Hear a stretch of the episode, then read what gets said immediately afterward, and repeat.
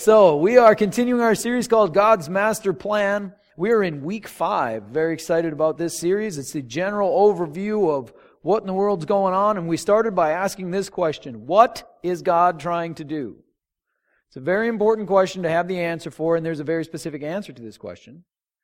And here's the answer I'm going to tell you God is trying to establish His kingdom. The question, what is God trying to do? The answer is, God is trying to establish His kingdom. Now, what do you mean trying? Doesn't He just speak and it is? Well, the problem with the kingdom is He wants it full of intelligent, creative, free willed beings that can go their own way. And so uh, that messes up God's kingdom. Because in God's kingdom, is somebody going to steal from you? No. So when these creatures use their creative, intelligent, free willed capacity to steal from others, does that mess up the kingdom? Absolutely, because that's not God's kingdom. How about, is somebody ever going to lie to you in God's kingdom? No. So if we use our capacities of freedom to lie, we're destroying God's kingdom. Because that's not part of the kingdom. And so, it takes our cooperation with God for God's kingdom to be established. If we don't cooperate, if we don't do what He asks us to do, it ruins God's kingdom. Now let me ask you this question. Have you ever done something that you knew wasn't God's will for you? All of us have, so we know that God's will isn't always done, right? Because we have personally not done it. And then that messes everything up causes all kinds of problems. And so uh, we looked at how God has tried to, and again, tongue in cheek, tried. Is, does God know the end from the beginning? Absolutely. So I believe that history is showing us that there's only one way this is going to work. And God knew that from before creation. Um, but can you just make heaven? God did that, put all the angels in there, and there was war in heaven. Satan and a third of the angels rebelled. There was war in heaven. So we need to be here. Because when you just start with heaven, destroys heaven, and that's horrifying. So they had kicked out the devil and his angels. That war that was going on in heaven, of course, is now going on here on earth, still today. Then, Adam and Eve, how about we just make a little kingdom that's very simple and easy? We'll start, start easy. One rule, two people, we ought to be able to succeed with that, right? They broke, broke the one rule, everything went terrible. The first kids in the first family, one murdered the other one. I mean, it just went bad super fast. How about just get rid of all the bad people? Have you ever thought that? God, why don't you just get rid of these bad people? Well, that's Noah's flood, right? Kill all the bad people. How'd that go? Well, the eight that were left over didn't quite do a whole lot better than everybody else anyway, so that didn't really work. How about, okay, instead of killing the bad people, let's just make the A team. Let's take the cool, awesome, best people on the planet and let's make the kingdom with them. That's Abraham. Did that work? Messes again. Now we're in, we're, we're in Egypt, in bondage, slavery. Um, they need to be delivered. How about you know, Abraham was a man of faith, but God didn't give him a list of rules. Here's what you need to do. How about the list of rules? Wouldn't that be helpful? God just flat out tell people, here's what you need to do. That's Moses. All right, well, that turned into legalism and a big mess and pulled people away from God just as much as anything else. Big mess. All right, so then we get the plan of redemption. We get the Savior born in a manger. That the plan isn't kill the bad people or separate the bad people out so that we can just have the good people over here, but to take people and redeem them. So that instead of someone who has done wrong, who is separated from God, just being destroyed or, or pushed away, that person is redeemed, bought back, cleansed, and made worthy to be part of the kingdom of God. That's the gospel of Jesus Christ. And we are brought into God's family, even though we have sinned and fallen short of the glory of God, because that price was paid by Jesus on the cross. That's the plan of redemption. I like that plan. Then we talked about what your job is in God's master plan. Your job is to follow Christ. Very simple. Your job is to follow Christ. And I broke that up into three things just to make it somewhat simple to understand uh, for me. The first way we follow Christ is into a relationship with God. Jesus had a close relationship with his heavenly Father. Amen. He prayed. He he even said he only does what he sees his Father doing. He had a close relationship with his Father, and we follow Christ into a close relationship with the God of the universe. It's awesome. We also follow Christ into a life of righteousness. Righteousness is a kind of a somewhat maligned word, but I like the word. It, rightness is what it means, doing the right thing. So instead of lying, you tell the truth. Instead of stealing, you give. You know, instead of cutting people down behind their back, you build them up. Instead of being uh, a hindrance and doing the wrong things with a particular religious belief system that seems irrelevant to your life, instead of that, you do the right things. So you follow Christ into doing right. And then the third way we follow Christ is we follow Christ into a purpose for our lives.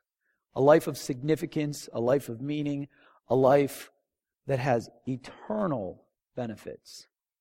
Not just for us, but for those we can touch. That's a significant thing. So our job is to follow Christ. Last week we did fire and brimstone. And people showed up this week too. That is so great. We covered things like Luke 19:27, which is quite heinous. Look at this. So this is this is at the end of the uh, the parable of the minas, and there were people who didn't want Jesus to be king, and he was made king, like he has been made king, and those who didn't want to follow him, who didn't want him to be king, Jesus says, "Bring those enemies of mine who did not want me to be king over them, bring them here and kill them in front of me." That's wildly harsh, right? Not just destroy them, but I want to watch that. I want to be there. It's very, very strong. So, we did fire and brimstone. That was a good time.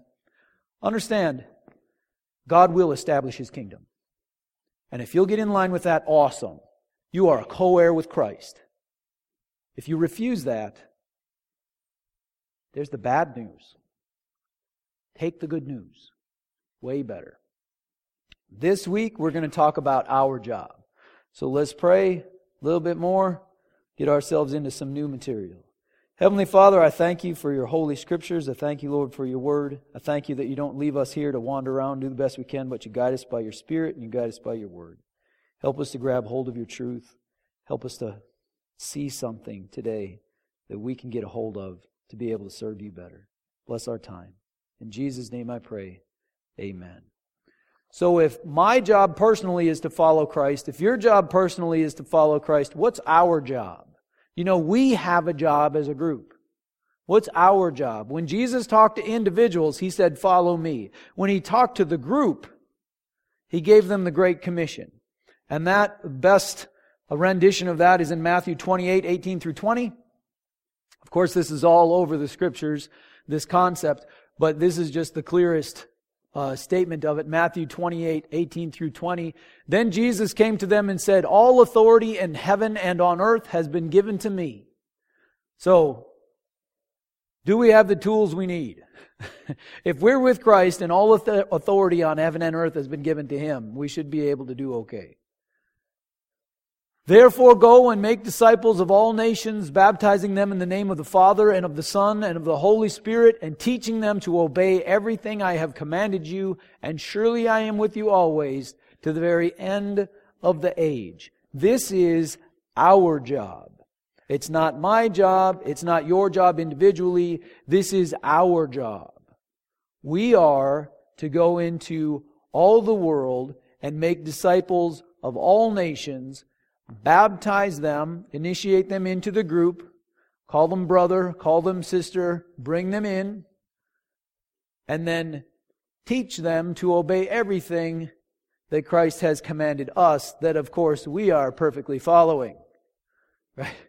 Well, we want to at least be making progress because hypocrites don't spread the gospel very well. All right. That came out kind of mean. So, all right.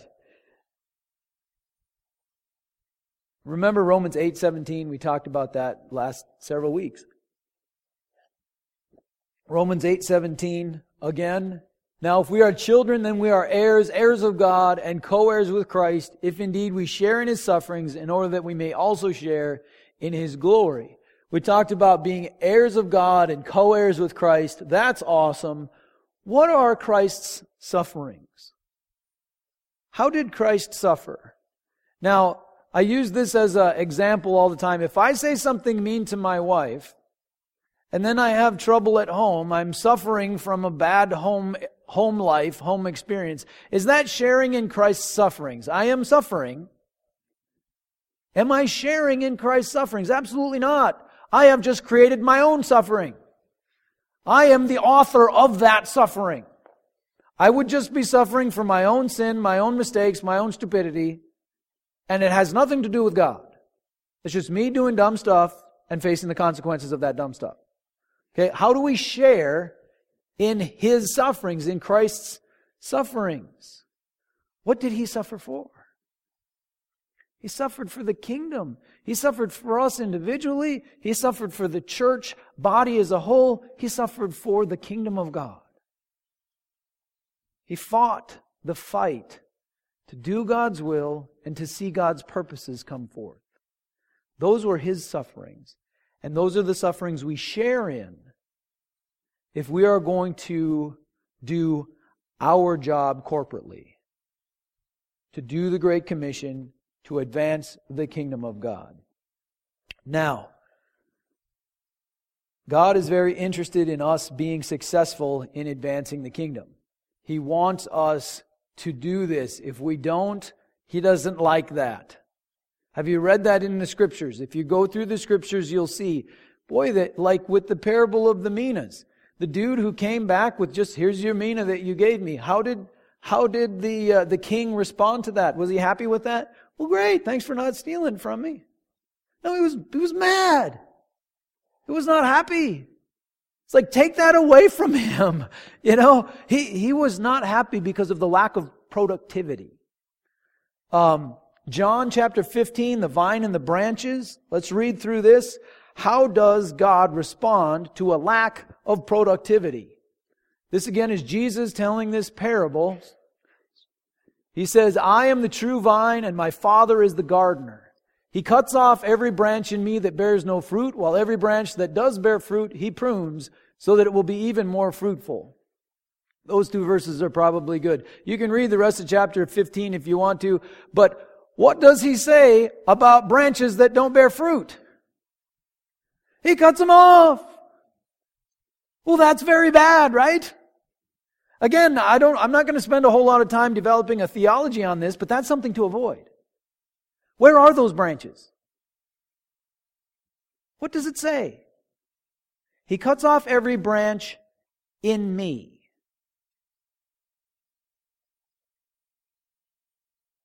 Again, I don't need to create a whole theology on that, but I want to avoid that. I don't want to be a branch in Him that bears no fruit. That's not a place I want to be. I don't want to find out in more detail what that means. I just want to bear fruit.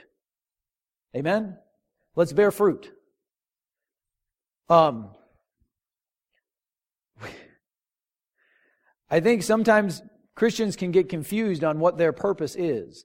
Uh, did you know our purpose is to advance the kingdom of God? Especially corporately, we do our piece, that's us bearing fruit, our branch bearing fruit.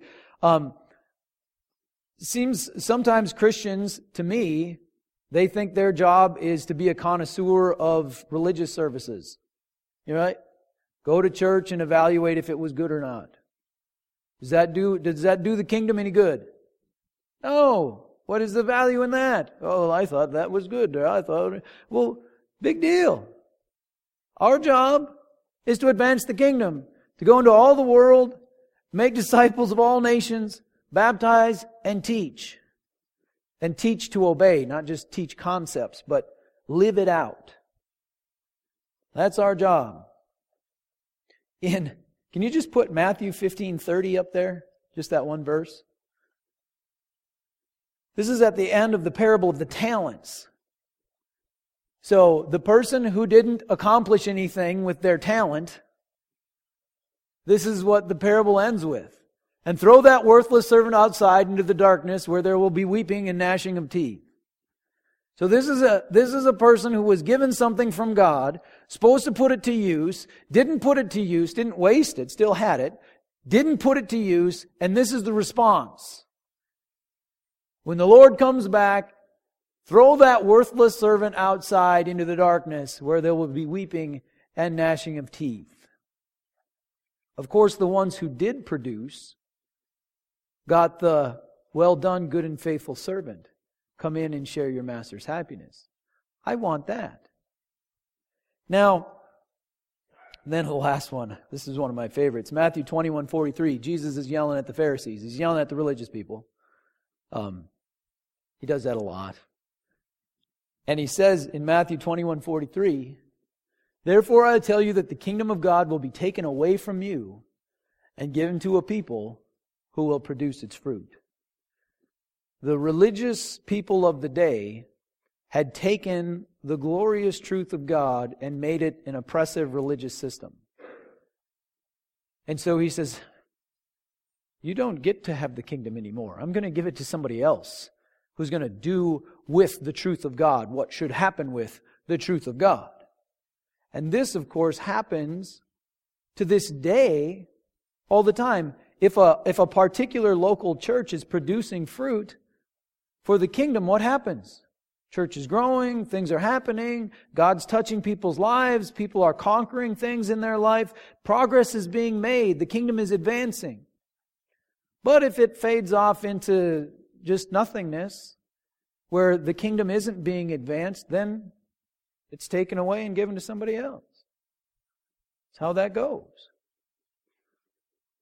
Let's produce fruit. Amen? Why is God so harsh on this stuff? I mean, isn't it? Why so harsh? Let me let me uh, tell you a, a, mental picture I had in my mind because you know I grew up not in church as an unbeliever, basically as an atheist. I thought I was an agnostic, but when I became a Christian, I realized I was an atheist because there was no room in my thoughts for the possibility of God existing. So that's an atheist. Um, and then I found out God was real. Heaven and hell are real. The promise of salvation is real. And today is the day of salvation where people have the opportunity to be able to go from death to life. Then that, that period of time is short. And for a good number of people on this planet, today is their last day. So whenever Jesus comes, today is somebody's last day. So I, I pictured the earth and all its people as a, as a high rise uh, building, you know, like a 50 story building with all these people in it. And there's a fire on the 15th floor, you know, and there's all these people in danger because if you're on floor 20 and there's a fire on 15, you're in trouble, right? And there's a group of people that realized there was a fire and they got out. Hallelujah. And so they went across the street, had a potluck, and started singing songs. Well, what about all the other people? You know, like, ah, don't, don't do that. You know, I mean, that, that's fine. You know what I mean? This is a, this is a marathon, not a sprint, but, but wow, don't forget about the rest of the people in the whole building. The thing's on fire. This ship is going down. God loves everybody in the whole building, not just the people across the street having a potluck singing songs. So he wants fruit for the kingdom because he wants them free. He's not okay with them going down with the ship. And we need to not be okay with that either. That's why God is so harsh with stuff like that. Because today is the day of salvation. And today is a lot of people's last day. Let's do what we can to advance the kingdom. I'm going to cover five things that stop people from working towards the group goal of the Great Commission. Now, maybe you've thought of the Great Commission as your individual responsibility. Let me tell you, it is the group's responsibility. Yes, you may share your faith. You may even be called to become an evangelist and speak in big meetings or whatever. Everybody has the opportunity to share their faith periodically. Absolutely. Uh, to witness as to what God has done for them. But the Great Commission is the group's job. It's not the individual's job. The individual follows Christ. That will involve sharing your faith and things like that. Part of the sharing in his sufferings, giving your testimony, things like that. But the Great Commission is the group job. So you got to be in the group to do the group job. So, what are five things that stop people, that can stop people from working towards accomplishing the Great Commission in the church, in the group? Number one, the light within you has faded or gone out. The light within you has faded or gone out. Have you ever had a time where spiritually you are just on cloud nine? You are walking with God. You pray and get clarity on things instantaneously, and you just feel like it's all going good. Have you had times where, wow, you read the Bible and you're just like, there's got to be something good in here somewhere. And you pray and you just think, I'm sitting here by myself. And you think, what's even the use of this? Have you had those moments? Well, how motivated are you going to be to jump into the group goal when you're in that weakened state? I tell you, this is a group thing because we need each other's help when we start to sink. Man, oh man. And guess what? I know I've experienced it and I'm the preacher guy. I've sank and I've needed people to help me up. Not just be mad at me because I'm the preacher guy and I'm sinking. You know, preachers shouldn't sink. You know, don't just get mad, help. and the same thing with the people next to you. With your brothers and sisters in Christ or whoever. Lift them up. Sometimes we start to sink. And when we start to sink, we're not going to be producing fruit. So we're going to need help. We need to get reconnected with God, reinvigorated, and keep our spiritual fervor. So the first thing that can slow people down is the light inside of them fades. Number two, people don't jump into the Great Commission in the group, do the group's job, our job, because the group is flawed. Have you noticed that the church is flawed? Generally, what I've seen, people's response to that is to disengage. What a bunch of goofballs. I will disengage. So I didn't use my talent because the other people who were using theirs were goofballs. How's that going to go? Here's what you gave me. I saved it for you, but I couldn't use it because the other people were goofballs. They were hypocrites and fools, and I didn't want to hang out with them, so I didn't use my talent. The building's on fire. the solution to that is quit caring that the thing is that the church is flawed. Let's get to work. Big deal. You know what I mean? If you're, if you're storming the beaches of Normandy and you look at the guy next to you, oh, your boot's untied. Ah, I'm out of here. You know, I mean, like, that's, uh, you know, oh, you dropped your pack in the water. Uh, you know, I mean, you're just gonna try, you're just gonna try to get to where you're supposed to go. All the people around you are having their own trouble too. Well, this is a group thing. Everybody else is having problems. Get over that and let's get to work in advancing the kingdom of God because you're not going to find a perfect church. And I heard somebody one time say, and if you do, don't go because you don't want to ruin it.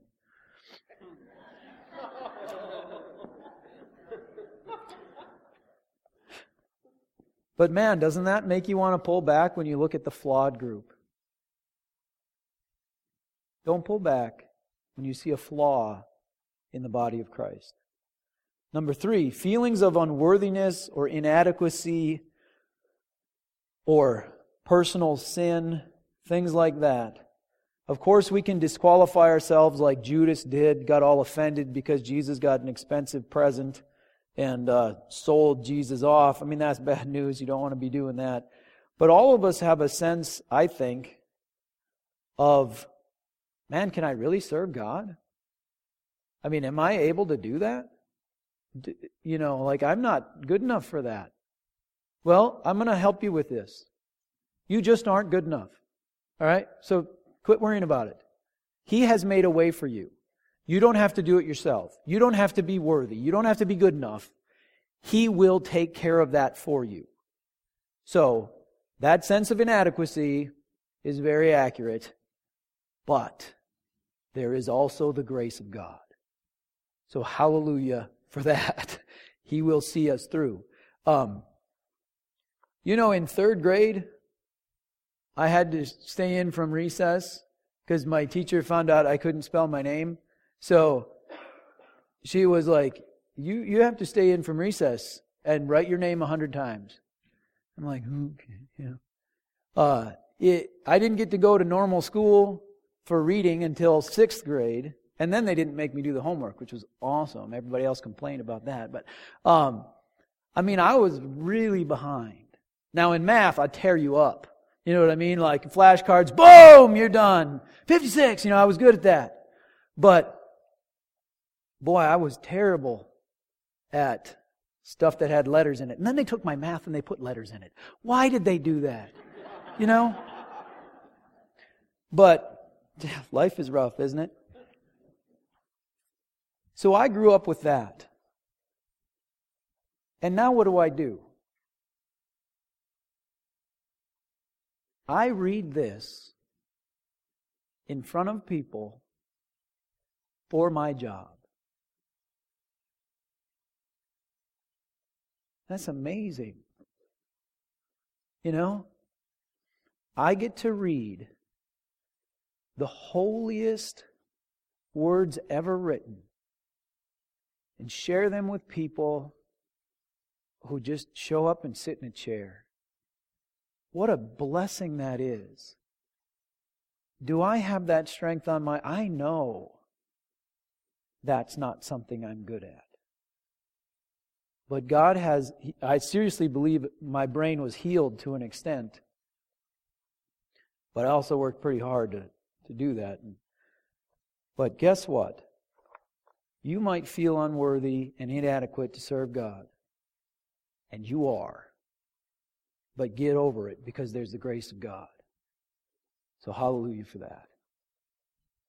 Number four. Past failures. Have you ever enthusiastically jumped out to serve the Lord and then you fell flat on your face? And then you realized, oh, this isn't nearly as fun as those testimonies I heard. You know, like, Where's the thousands of people getting saved and people laying on the ground and weeping to the Lord? You know what? Hey man, wait a minute. Let me tell you, I became the, the Youth for Christ campus life director for the Bigfork School District a number of years ago, way back in the day. And so we're going to start having Wednesday night campus life meetings.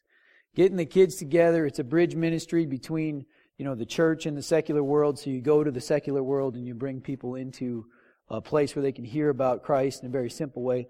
And so I went to the high school building relationships with all the kids and having a great time and said, Hey guys, we're going to start campus life up again. It'd been a few years since it'd been going. We're going to have a meeting on Wednesday night. Come on in. It's going to be great. And they're like, Yeah, sweet. We'll see you there. How many people came? Zero. So I went to the school the next week, hanging out building relationships, went there at lunchtime. Hey guys, how you doing? We've got a pool table. We got a foosball table. It's going to be great, man. We'll see you there. All right, dude. How many people came? Zero. then the next week, I went to the school. Hey guys, how you doing? This is gonna be great. We're gonna have a campus life meeting. We got a pool. We got a ping pong table too. And and then uh, how many people came? Seven. And then the next week we had like 25.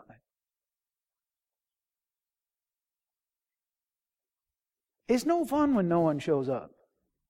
It's no fun when you've been going for a couple weeks and you're averaging zero. You know? But somebody one time told me that faith is the ability to go from failure to failure with no loss of enthusiasm. Learn the lesson, don't waste the pain, but realize sometimes it just doesn't happen. But don't quit. Past failures will cause us to pull back. Just don't. Don't. Realize that's part of the deal. And have people around you that can encourage you. Last one, better hurry, is Saul's armor. Remember David and Goliath? You guys heard about that guy? Shepherd boy shows up and the, the Philistines are all hassling the Israelites and this big mean guy comes out and curses God and makes fun of the children of Abraham day after day after day. And and uh, this kid David is there and he's bringing food to his brothers who are supposed to be doing something and they're just watching and scared. And and uh, actually I'm going to invite the prayer team up while I tell this story so that I can have people ready to play, pray. This will be the closing story. Um, because we always have personal prayer time at the end, and we need to be praying for each other, right? We need to receive prayer. So, got my prayer team up here. We'll pray with you and believe God for good things. But so this this David, this young man, teenager probably, shows up and he's like, that, that Goliath dude, he needs to be dealt with. God wants to take him out. And uh, they say, well, yeah, if you take him out, you get to marry the king's daughter. And he's like, really? I mean, I get that, and I get to do what God wants to have happen. All right, I'm in. And for whatever reason, they decide, all right, David's our man. We're going to send him out against Goliath. And so they get, they bring him to King Saul, and Saul's like, dude, you're going to need some help. Uh, let's put my armor on you. And so David puts on the king's battle armor and has the king's big sword. And he's walking around in this, and he's like, This isn't going to work. I can't do this because I'm not used to it. But you know what I can do? I can go to the river over there and get me a smooth stone and then four more that I don't need and bring my sling, and I think I'll be just fine. As far as I know, that hadn't crossed anybody's mind. Let's send a kid, a kid out with a sling and a stone. But who was David? He wasn't Saul. He wasn't an armored up sword guy. He was a sling and a stone guy. How'd it go? Went great. What if he'd have gone out in Saul's armor? I think it had been a disaster. Sometimes, when we want to serve God, a way of serving God is imposed upon us that isn't us. And that's Saul's armor. You're unique, be you. Have the confidence to be you. Why did God make you? Because He needed you. Not because He needed you to copy somebody else. He needed you to be you. So be you. We put on Saul's armor. We try to go. It doesn't work because it doesn't fit and we're not used to it and it's not who we are, then we have the failures and we pull back. See what God's call is for you and do it. Our job is to advance the kingdom. And we're going to need some help with that, right? So that's what we're going to talk about next week. We have a helper. We're going to talk about our helper. Well, let's close, and I'll invite people to come up for prayer. Heavenly Father, we give you praise. We thank you, Lord, that you care for every human being on this planet, that your desire is to see the plan of redemption repeated in every life on this planet. Lord, help us to share that burden with you, not to be crushed by it, but to know we can do our part. By your grace, we can do our part to accomplish the Great Commission, to work towards your kingdom's advancement. Lord, help us to have faith and to stand in your truth. I pray encouragement over each one of us. Help us to walk with you. In Jesus' name I pray. Amen. Amen. You can come on down for personal prayer. Uh, prayer team would love to pray with you for whatever needs you may have. Uh, otherwise, you are dismissed. Say hi to somebody you don't know and encourage them in the Lord this morning.